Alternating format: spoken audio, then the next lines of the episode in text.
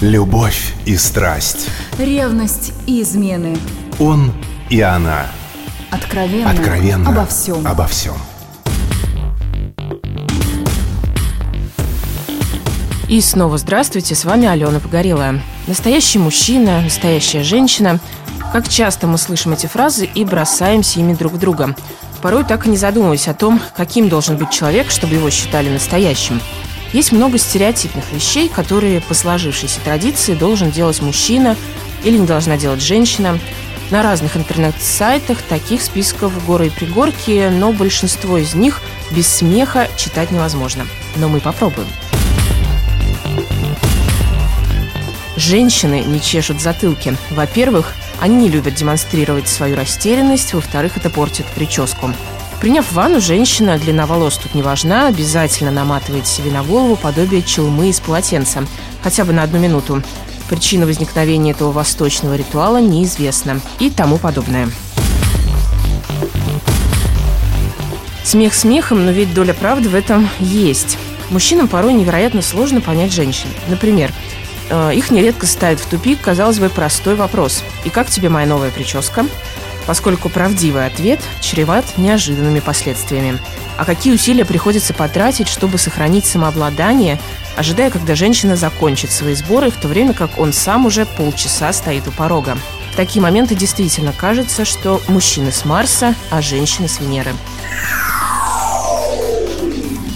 В среде мужчин вообще бытует мнение, что женщины лишены какой-либо логики. Женщины же, наоборот, считают, что мужчины бесчувственные и не могут догадаться с полуслова о желаниях своей любимой.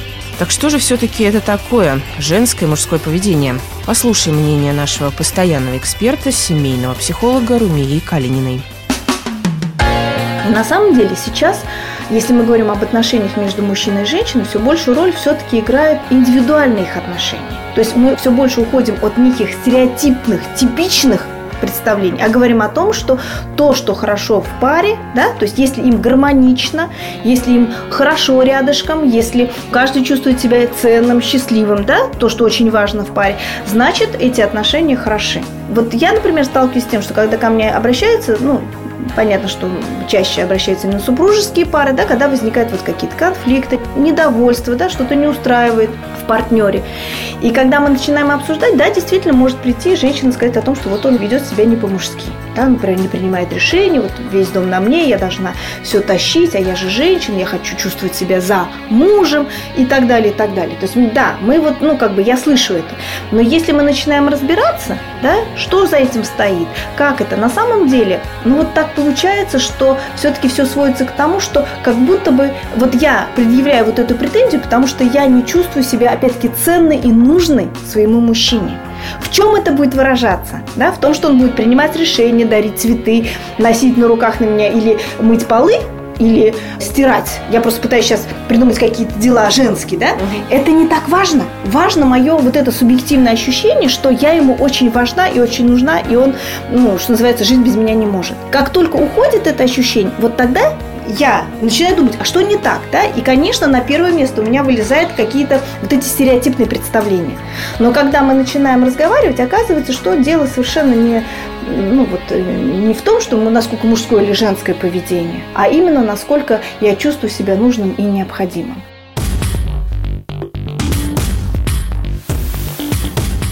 Поэтому с фразами «будь ты мужиком» или «веди себя как женщина» можно поспорить. А в завершении разговора жизненная зарисовка, так сказать. Моя близкая подруга собиралась переезжать с мужем на новую квартиру. До переезда оставалось еще дней 10, и она попросила мужа понемногу перевозить вещи на машине. Через пару дней заметила, что количество вещей в старой квартире уменьшается, но при этом муж загружает в машину только по одной коробке. Спрашивает его, сколько коробок ты купил? И в ответ слышит «одну». Чего деньги зря тратить? Я вещи в коробку загружаю, на новой квартире выгружаю их на пол и пустую коробку привожу обратно. Можете себе представить тихий ужас моей подруги, когда она, войдя в новую квартиру, обнаружила на полу гигантскую свалку своих вещей. Ну и где тут логика? Конечно, хорошо, когда люди и в таких курьезных ситуациях находят общий язык, и все завершается хэппи-эндом. У меня на сегодня все. До встречи на маяке.